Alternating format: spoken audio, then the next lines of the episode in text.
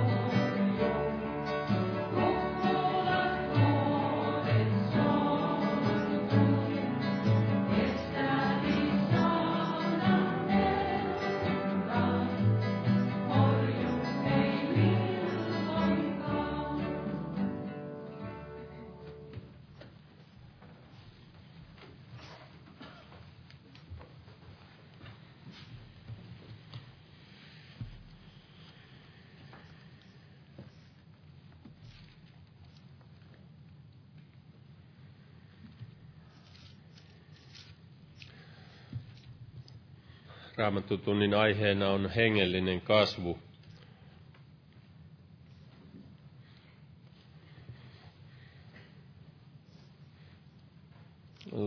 Luetaan tästä ensimmäisestä tessalonikalaiskirjeestä, siitä neljännestä luvusta.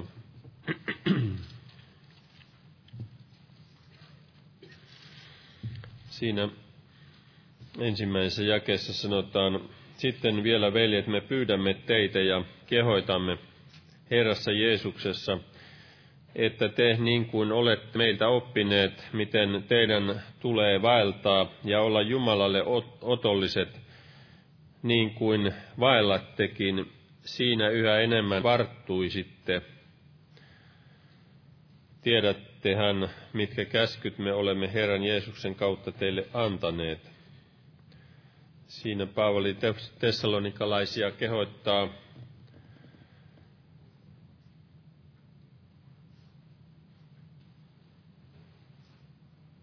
että, että yhä enemmän varttuisitte siinä, että miten teidän tulee vaeltaa ja olla Jumalalle otolliset niin kuin vaellattekin. Paavali tiesi, että he olivat lähteneet Jeesusta seuraamaan ja vaelsivat hänen yhteydessään, mutta hän kehoitti yhä enemmän siinä varttumaan. Siellä toisessa tessalonikalaiskirjeessä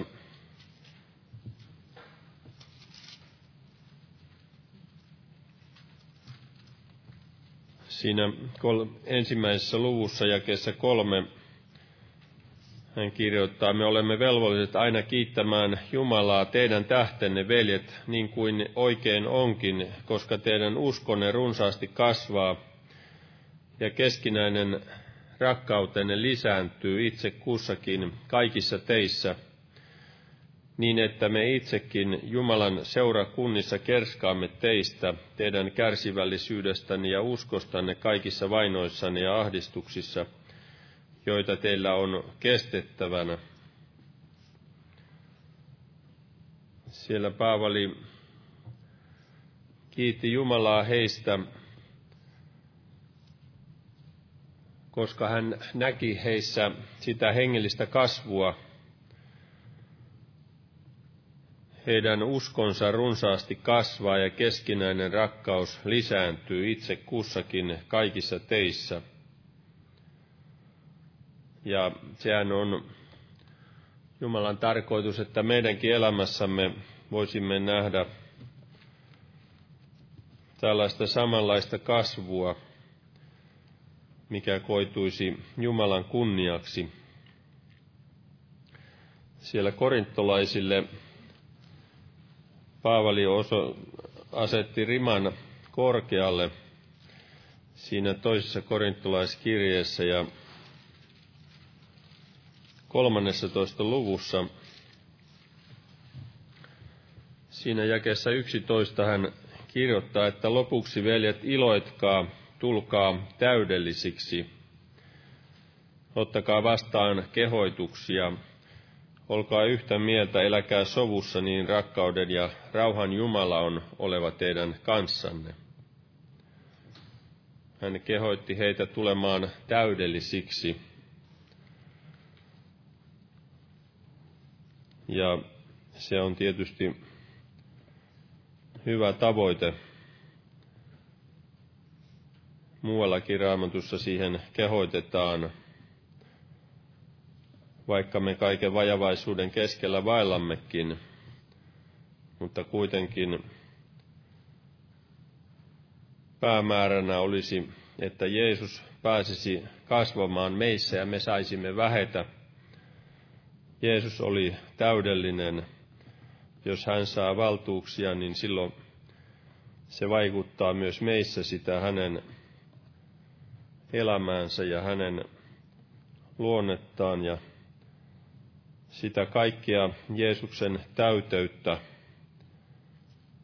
hän tahtoo meihinkin vaikuttaa henkensä kautta. Amen.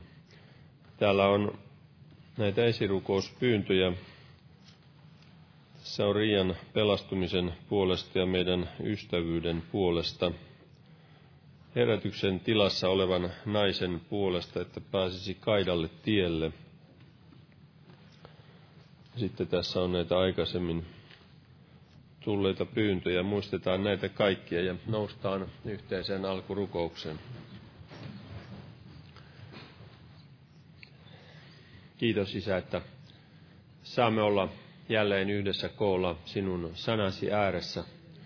Herra, siunaa tänä iltana oma sanasi ja avaa meille henkesi kautta sanasi ja opeta sinä meitä ja voitele palvelijasi, joka julistaa sinun sanasi. Kiitos Herra, että sinä olet antanut meille oman sanasi, joka viitoittaa meille tien perille saakka. Vaikuta Herra tahtomista ja tekemistä, että sinun hyvä tahtosi pääsi tapahtumaan meidän elämässämme. Kiitos Herra, että sinä olet voimallinen sitä vaikuttamaan. Herra, siunaa meitä yksilöinä ja koko seurakuntana, että saisimme nähdä yhä enemmän sinun tekojasi keskuudessamme ja vaikuta sinä, Herra, meissä hengellistä kasvua niin, että sinun nimesi tulisi kirkastetuiksi Kiitos Herra, että siunaat tämän tilaisuuden ja jokainen, jokaisen, joka on tullut tänne. Ja Herra, näet sydämillämme olevat rukousaiheet ja nämä, jotka on tuotu tänne eteen.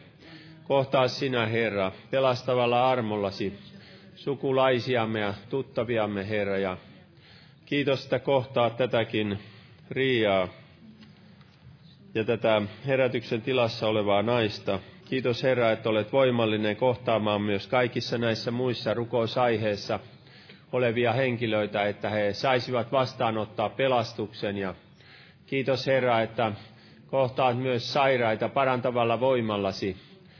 Herra, siunaa kaikkia näitä muitakin rukousaiheita. Johdata sinä, Herra, ja ohjaa sinä. Kiitos Herra, että Siunaat myös evankeliumin työtä, että evankeliumi saa mennä eteenpäin. Muista myös Poliviassa ja Perussa tehtävää työtä. Vaikuta sielläkin, Herra, että evankeliumi saisi sijaa ihmisten sydämissä. Herra, muista myös Israelin kansaa. Kiitos Herra, että saamme siunata Israelin kansaa sinun sanasi kehoituksen mukaan. Herra, siunaa myös meidän maatamme ja Anna päättäjille viisautta ja ymmärrystä ja vaikuta sinä myös päättäjien keskuudessa herätystä, Herra, ja siunaa, Herra, evankeliumin työtä myös tässä Suomen maassa. Johdata sinä, Herra, kaikessa ja kiitos, että jäät siunaamaan tämän tilaisuuden nimessäsi. Amen. Istuko, olkaa hyvä.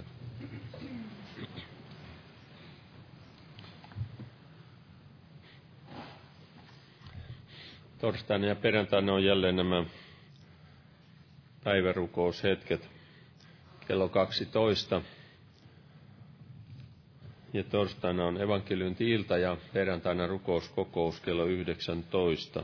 Ja lauantaina ja sunnuntaina jälleen kokoukset kello 18. Tervetuloa näihin tilaisuuksiin. Lauletaan yhdessä Laulu 12, min lupaapi Herra hän täyttävi sen. Laulun aikana kannetaan vapaaehtoinen uhri. Jumala siunatkoon.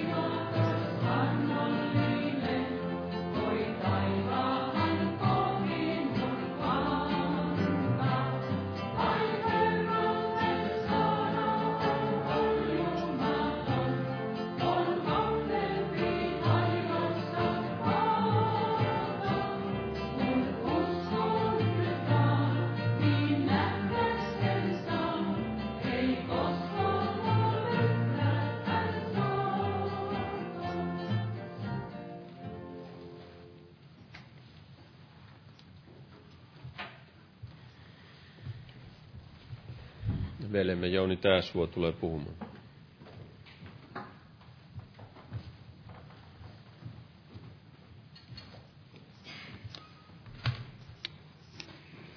Jumalan rauhaa jokaiselle. Eli aiheena hengellinen kasvu.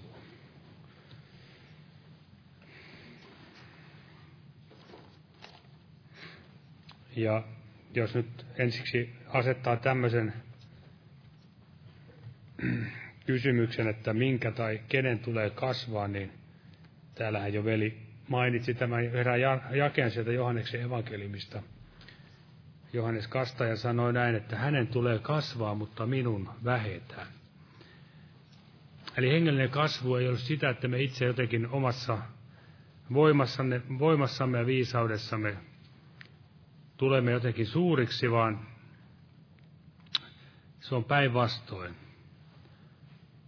Me tulemme aina yhä riippuvaisemmaksi Herrasta, hänen tahdostansa. Ja se on semmoista elämän koulua, mitä joudumme käymään, tai jos me tahdomme ylipäätänsä käydä sitä. Ja se on varmasti myös monasti tämmöistä kipuliastakin koulua. Siellä muun muassa Paavali sanoi galattalaisille, että lapsukaiseni, jotka minun jälleen täytyy kivulla synnyttää, kunnes Kristus saa muodon teissä. Eli hengellinen kasvu voidaan sanoa näihin kahteen jakeeseen, että hänen tulee kasvaa, kunnes Kristus saa muodon meissä. Se on sitä hengellistä kasvua, mitä meidän meissä tulisi tapahtua. Ja varmasti jos me annamme Jumalan tätä työtä meissä tehdä, niin sehän on selvää, että hän tekee juuri tämmöistä työtä meidänkin elämämme, elämässämme. Eli Jumala aloittaa työnsä meissä. Siellä muun muassa Tiituksen kirjeessä sanotaan, että Jumalan armo on ilmestynyt pelastukseksi ja kasvattaa meitä. Eli armo pelastaa ja kasvattaa meitä juuri siihen pyhityselämään. Juuri siihen, että me olisimme niitä hyödyllisiä käyttökelpoisia astioita. Ja myöskin siihen, että me eräänä päivänä saisimme kokea sen autoaalisen toivon täyttymyksen, eli Jeesuksen Kristuksen takaisin tulemuksen. Olisimme valmiita sinä hetkenä. Ja jos katsotaan raamatusta näitä kohtia, missä puhutaan hengellisestä kasvusta, niin täällä Raimoveli ottikin sen kohdan sieltä tessalonikalaisista, joka voitaisiin vielä lukea tässä näin, toinen kirja tessalonikalaisille, ensimmäinen luku. Anteeksi, niin, toinen kirja, ensimmäinen luku. Ja siinä jää kolme. Me olemme velvolliset aina kiittämään Jumalaa teidän tähtenne veljet, niin kuin oikein onkin, koska teidän uskonne runsaasti kasvaa ja keskinäinen rakkautenne lisääntyy itse kussakin kaikissa teissä. Eli tämä oli todella valoisaa, voidaan sanoa valo, valoisa läpileikkaus seurakunnasta, joka voi hengellisesti hyvin. Huolimatta siitä seuraavasta jakeesta sanottiin näin, että niin, että me itsekin Jumalan seurakunnissa kerskaamme teistä teidän kärsivällisyydestänne ja uskostanne kaikissa vainoissanne ja ahdistuksista, joita teillä on kestettävänä. Eli hengellinen kasvu, se myös tullaan koettelemaan. Kaikki se, mihin me uskomme, se tullaan aina koettelemaan. Sen takia olisi tärkeää, että me uskomme juuri niin kuin Raamattu sanoo. Eli meidän uskomme olisi perustettu raamatulle, raamatun lehdille, näille opetuksille, mitä täältä löydämme, niin oli tämä Tessalonikan seurakunnakin kohdalla. Eli hengellinen kasvu, se ei ole pelkkää pänttäämistä, ulkoa oppimista, jakeiden ulkoa oppimista.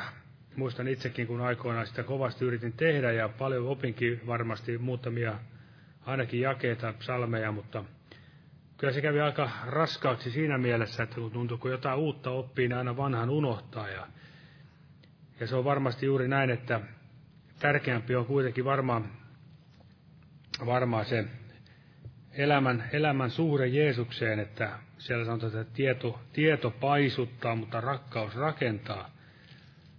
Rakkauden kautta vaikuttava usko, sen tulisi näin meissä olla, näin kasvaa ja vahvistua.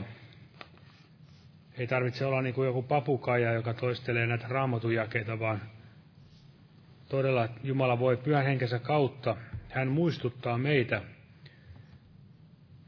Vaikkei me aivan, aivan hulkoa sanasta sanaa joka jaetta muistaisikaan, mutta varmasti aina. Jumala pyhähenki voi tuoda meidänkin mieleemme tarvittaessa. Ja kun lähdetään miettimään tätä hengellistä kasvua, niin jos lähdetään niin tutkimaan sitä tämmöisestä kasvitieteellisestä näkökulmasta kun kannasta, niin katsantokannasta, niin siihen vaaditaan tämä hyvä maaperä, ja myöskin kasvilla pitää olla ne juuret ja myöskin se kaikki ravinto. Ja varmasti mä tässä lauantainakin tuli jo vähän puhuttua tästä hyvästä maaperästä, niin sehän on tietenkin se meidän sydämen maaperä. Millainen se tulisi olla? Siellähän raamatussa sanotaan, että minä katson sen puolen, joka on arka ja nöyrä ja jolla on arka tunto minun sanani edessä. Arka tunto sanan edessä, se on se hyvä, otollinen maaperä. Jos meillä on ylpeä, kova sydän, ei se Jumalan armon sanakaan pääse meidän sydämeemme varmasti niin tekemään sitä työtänsä ja juurtumaan meihin.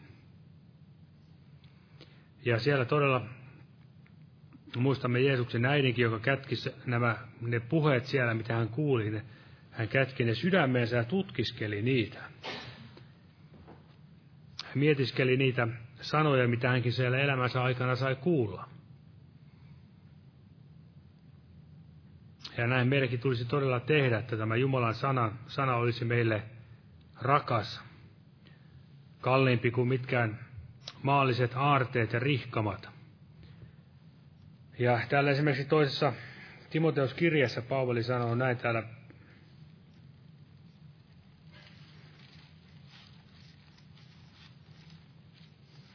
Toinen kirja Timoteukselle kolmas luku ja siinä jakeessa 16 hän sanoo näin. Eli toinen kirja Timoteukselle kolmas luku ja 16. Jokainen kirjoitus, joka on syntynyt Jumalan hengen vaikutuksesta, on myös hyödyllinen – opetukseksi, nuhteeksi, ojennukseksi, kasvatukseksi vanhurskaudessa. Eli tässä tuli jälleen tämä sana kasvatukseksi vanhurskaudessa. Että Jumalan ihminen olisi täydellinen kaikkiin hyviin tekoihin valmistunut. Eli jokainen kirjoitus, jokainen Jumalan pyhän hengen vaikuttama kirjoitus, eli tämä raamatun sana, se on meille hyödyksi kasvatukseksi vanhuskaudessa. Ja sen takia onkin tärkeää, että rukoilisimme sitä viisauden ymmärryksen henkeä hänen tuntemisessaan. Koska hän vain yksin pystyy sanansa avaamaan meille henkensä kautta, niin kuin Paava, äh, siellä Jeesus avasi opetuslasten ymmärryksen käsittämään kirjoitukset. Ja sielläkin muistamme, kun Paavali siellä Filippissä saarnasi evankeliumia ensimmäistä kertaa Euroopan maaperällä, niin siellä sanotaan, että Herra avasi tämän Lyydian sydämen käsittämään kirjoitukset, ymmärtämään sen puheen, mitä Paavali hänelle puhui. Eli että olisimme näin isännälle, isännälle hyödyllisiä kaikkiin hyvin tekoihin valmistuneita. Eli se on se yksi kasvatuksen, kasvatuksen tarkoitusperä. Ja täällä mennään Efesolaiskirjeeseen hyvin tuttuihin jakeisiin. Täällä neljäs luku. Täällä puhutaan myöskin kasvamisesta. Neljäs luku ja tämä jäi 15. Efesolaiskirja 4 jäi 15. Sanotaan näin, että vaan että me totuutta noudattaa rakkaudessa, kaikin tavoin kasvaisimme häneen, joka on pää, Kristus Eli totuutta noudattaa rakkaudessa kaikin tavoin kasvaisimme häneen. Eli missä tapahtuu kasvatus ja kasvu vanhurskaudessa, se on totuutta noudattaa rakkaudessa. Ja myöskin siellä Pietari sanoi, että kasvakaa meidän Herramme ja vapahtajamme Jeesuksen Kristuksen armossa ja tuntemisessa. Ja vielä voidaan kysyä, että miksi nyt niin kovasti teroitetaan tätä kasvamista Herran Jeesuksen Kristuksen armossa ja tuntemisessa, niin tässä Efesolaiskirjeessään tulee, ja niin kuin siellä Pietarikin sanoi, että ette te rietasten eksymyksen mukaansa tempaamina lankeaisi pois lujalta pohjaltanne. Eli uskovaisen, vaikka on kerran uskoon tullut, niin se ei tarkoita varmastikaan sitä, että se on kaikki sillä selvä, vaan todella jää vielä tämä kasvaminen, mihin meitä kehoitetaan pyrkimään. Jumalahan se kasvun varmaan saa aikaa, mutta ei hänkään sitä väkisin kellekään tee. Että näin pysyisimme loppuun asti uskon tiellä.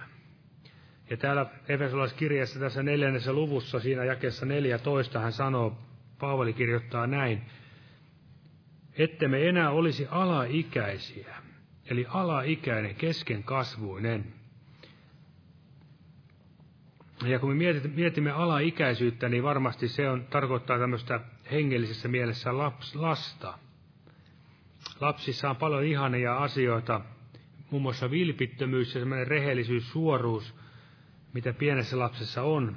He eivät teeskentele. Nämä ovat niitä hyviä asioita, mutta, mutta siihen myös liittyy tämmöisiä asioita kuin ymmärtämättömyys kuinka helposti käärmekin sai Eevan näin viekotelluksi siellä Edenin puutarhassa.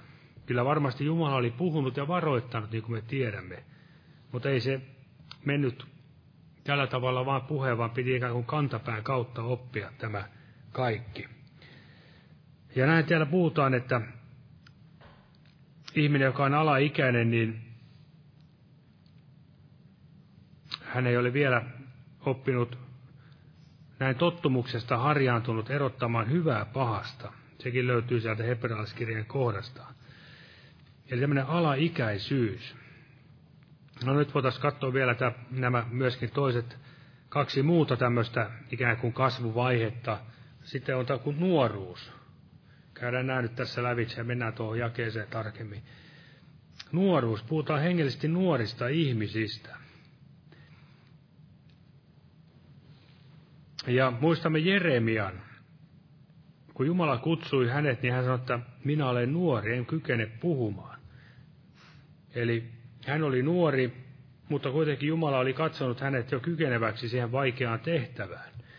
Ja varmasti näin, näin on. Näin olen lukenut ja näin uskoisin, että kun Jumala valitsee jonkun astian, niin useasti hän jo puhuu siitä tehtävästä sitten jo hyvin nuorena. Jos on joku tämmöinen lähetystyö tai joku muu kutsu, mitä Jumala on aivoitellut. Ja sitten kun puhutaan vielä täysi-ikäisyydestä, niin siitä tahtoisin lukea tämän jakeen täältä Timoteuskirjeestä.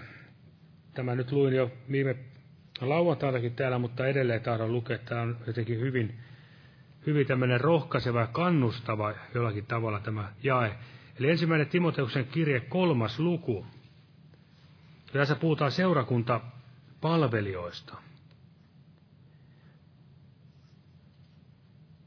Ja siinä voidaan vaikka jakasta kahdeksan jo lukea vähän, että niin myös seurakuntapalvelijan tulee olla arvokkaita, ei kaksikielisiä, ei paljon viinin nauttioita, ei häpeällisen voiton pyytäjiä, vaan sellaisia, jotka pidävät uskon salaisuuden puhtaassa omassa tunnossa. Ja tämä on yksi asia, että usko ei voi säilyä, jos ei omatunto ole puhdas. Huonosti käy. Mutta heitäkin koeteltakoon ensin, sitten palvelkoot, jos ovat nuhteettomat. Eli täysi-ikäinen ihminen, hänet on koeteltu ensin. Ja hän on ikään kuin koetuksen kestänyt. Ja sitten vielä sanotaan jakessa 13, sillä ne, jotka ovat hyvin palvelleet, saavuttavat itselleen kunnioitettavan aseman – ja suuren pelottomuuden uskossa Kristuksessa Jeesuksessa. Eli tässä nähdään kehityskulku, eli jotka ovat hyvin palvelleet seurakuntaa ja Kristusta, Kristuksen mielen mukaisen, mukaisesti, saavat kunnioitettavan aseman. Tämä ei varmasti tarkoita, että tulisi olla jonkinnäköinen pyrkyri seurakunnassa, vaan se on ikään kuin semmoinen tie, kun ihminen ottaa ensiksi sen ristin kuuliaisuuden tien, hän varmasti joutuu monen koetuksen läpi käymään, monen ahjon, mutta Herra aina vahvistaa ja vie eteenpäin, aivan niin kuin me muistamme esimerkiksi tämä Joosef on hyvä esikuva siitä. Ja sanotaan näin, että suuren pelottomuuden uskossa. Eli rakkaus karkoittaa pelon. Ja jos miettii ja rehellisesti tunnustaa, niin kuinka moni voi sanoa, että hänessä on tämä rakkaus täydelliseksi tullut. Eli moni meistä varmasti aina ajattelee, ainakin itse ajattelen, että mites minun käy, kuinkas minä, tai miten lapset ja vaimoja tällä tavalla mietitään ja pohditaan ja koetaan semmoista monennäköistä epäuskoa, pelkoakin, kun mietimme tätä maailman aikaa, mutta rakkaus karkoittaa pelon. Silloin kun ihminen on täynnä rakkautta, niin hän varmasti tietää ja luottaa, turvaa Herraa ja tietää, että hänen asiansa on kyllä Jumalan huomassa. Että käykö miten vaan, niin aina käy parhaiten päin, kuin Jeesukseen turvaa. Ja tuossa vielä nämä jakeet, tässä samassa luvussa vielä jakeessa kuusi sanotaan näin, että älköön hän olko äsken kääntynyt, ettei hän paisuisi ja joutuisi perkeleen tuomion alaiseksi. Eli näin, näin vielä sanotaan tämmöinenkin kasvuvaihe, että ihminen, jos hän on hyvin nopeasti saattaa näyttää, että kehittyy alussa uskon tiellä, mutta hyvin äkkiä myöskin saattaa myös tämä paisuminen, eli kuvitellaan itsestämme liikoja.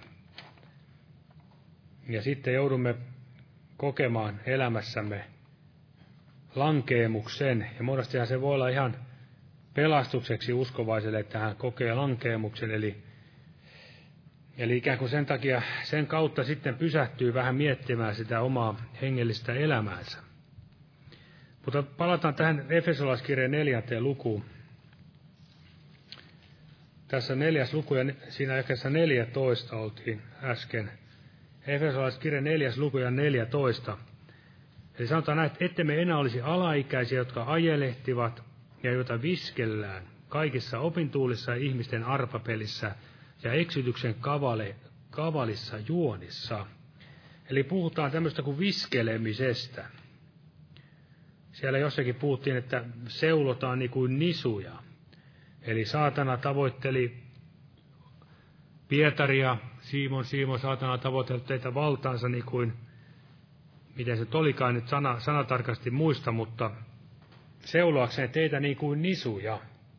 Ja kun me muistamme, mitä heillekin tapahtui näille opetuslapsille, niin kyllä se oli varmasti aikamoista viskelyä, mitä, mihin he joutuivat, varsinkin Pietari. Mutta kiitos Herralle, että hän siitä selvisi.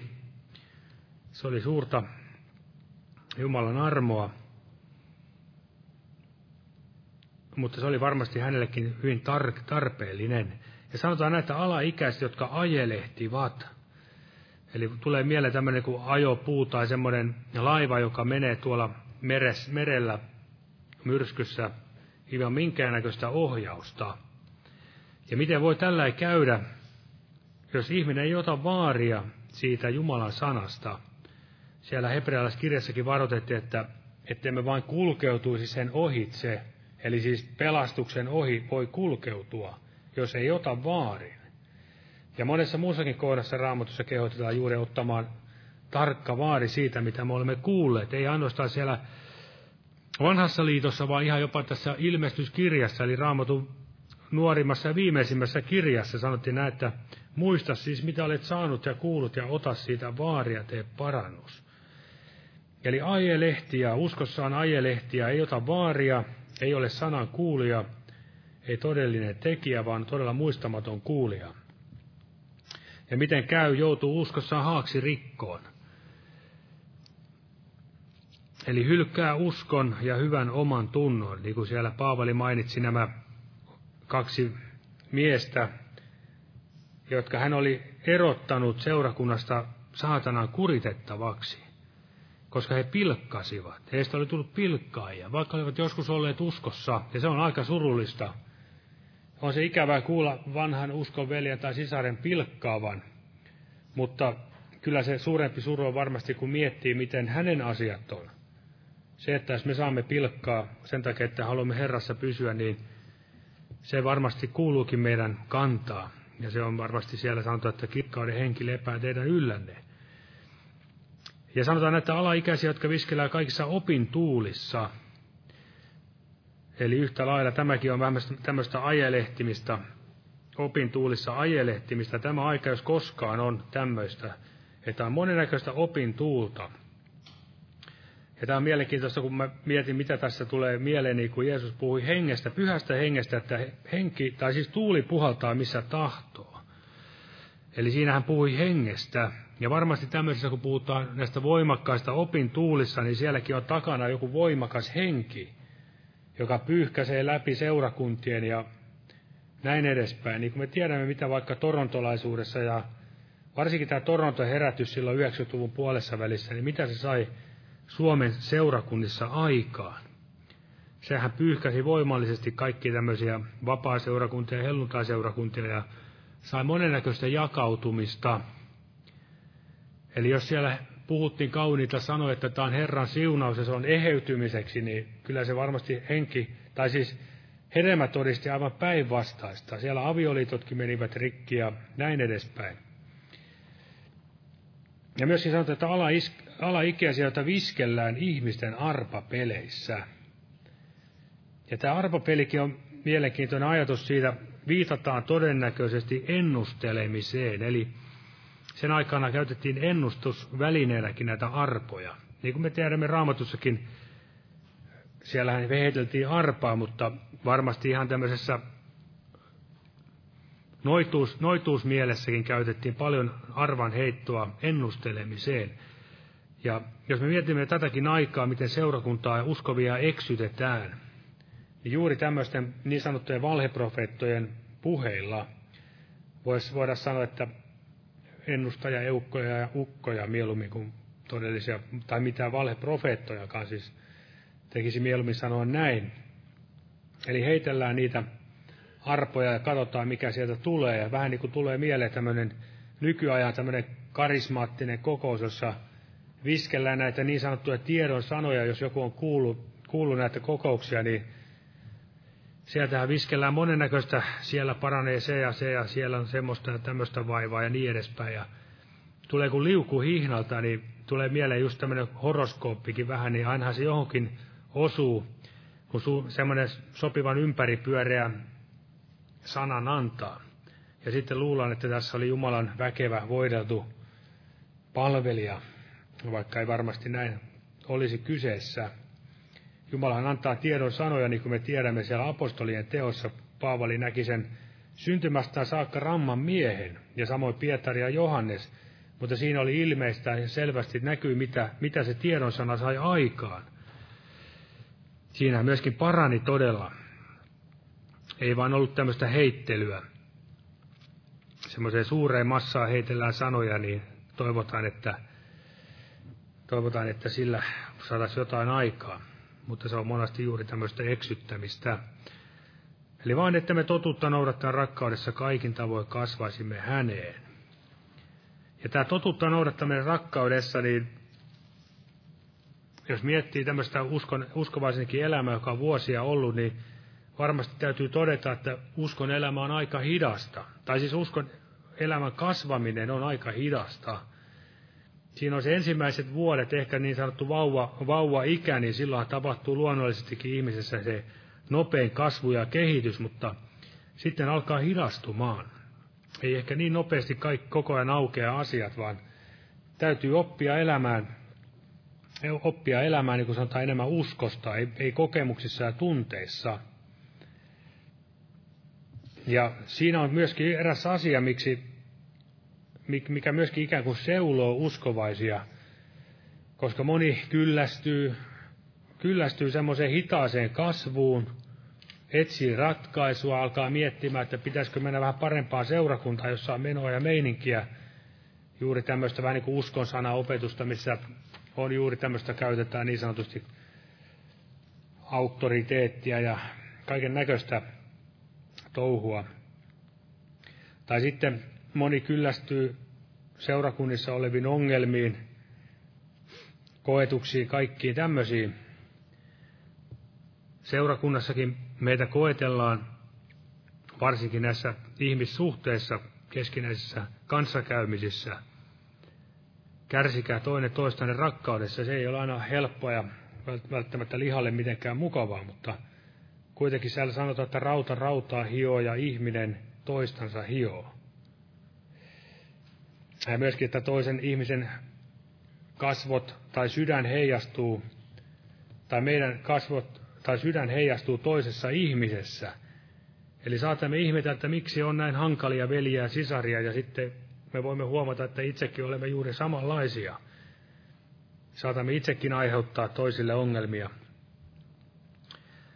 Eli tämäkin kuuluu tämmöiseen hengelliseen kasvuun, että näistäkin mentäisiin eteenpäin.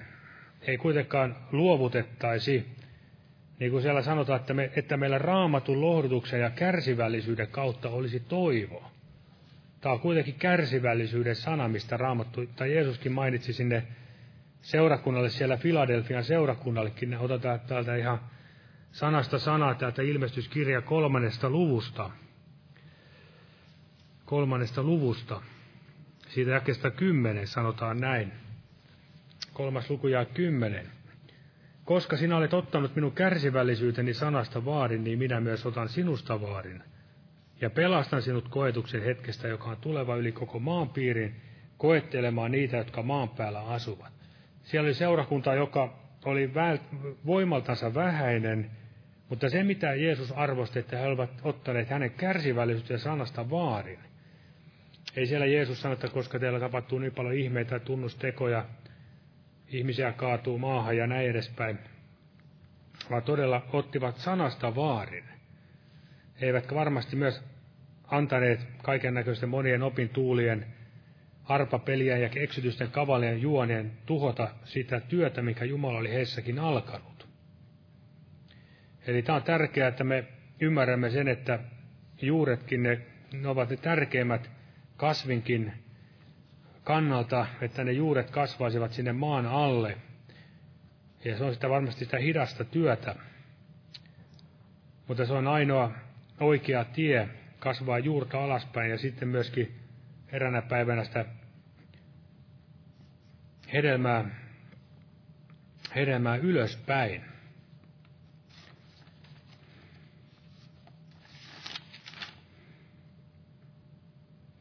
Eli nämä raamatun todella esikuvat rohkaiskoon meitä. En enää tässä jatka kuin ihan yhden, yhden tämmöisen kanssa rohkaisevan sanan täältä ensimmäistä kirjasta korintolaisille.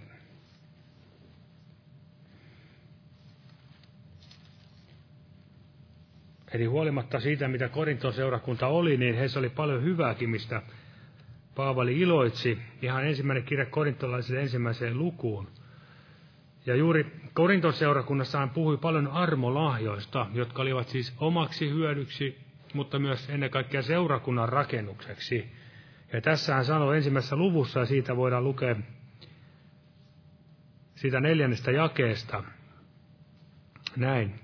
Minä kiitän Jumalaani aina teidän tähtenne siitä Jumalan armosta, joka on annettu teille Kristuksessa Jeesuksessa, että kaikessa olette rikastuneet hänessä, kaikessa puheessa ja kaikessa tiedossa, sen mukaan kuin todistus Kristuksesta on teissä vahvistettu, niin ettei teiltä mitään puutu missään armolahjassa teidän odottaessanne meidän Herramme Jeesuksen Kristuksen ilmestystä hän on myös vahvistava teitä loppuun asti, niin että te olette nuhteettomat meidän Herramme Jeesuksen Kristuksen päivänä. Jumala on uskollinen, hän, jonka kautta te olette kutsutut hänen poikansa Jeesuksen Kristuksen meidän Herramme yhteyteen. Ja vielä siellä Paavali sanoi myöskin Filippiläiskirjassa, että alkamansa hyvän työn hän on vievä päätökseen. Eli ottakaamme kärsivällisyyden, kärsivällisyyden ja lohdutuksen sanoista vaarin. Siitäkin huolimatta, että tuntuu, että kasvu ei edisty mihinkään suuntaan, mutta silti Jumalahan sen näkee sen lopputuloksen, että pysykäämme hänessä. Niin hän on varmasti vahvistava myös meitä loppuun asti. Eli on se kasvun huipentuma se, kun me todella muutumme Jeesuksen kuvan kaltaisuuteen. Saamme nähdä hänet kasvoista kasvoihin. Aamen. Nousta pyytämään vielä siunasta loppukokouksen.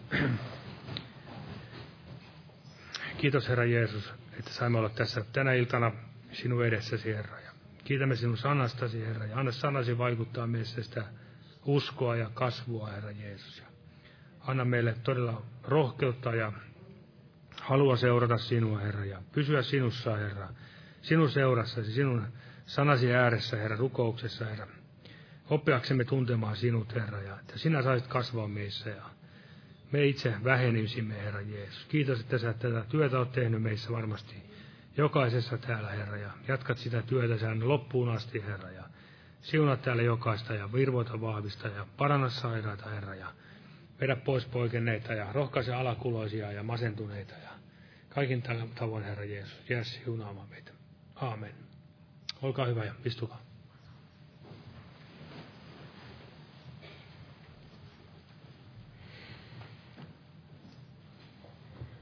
Lauletaan vielä yhdessä laulu 132. Jumalan siunausta jokaiselle.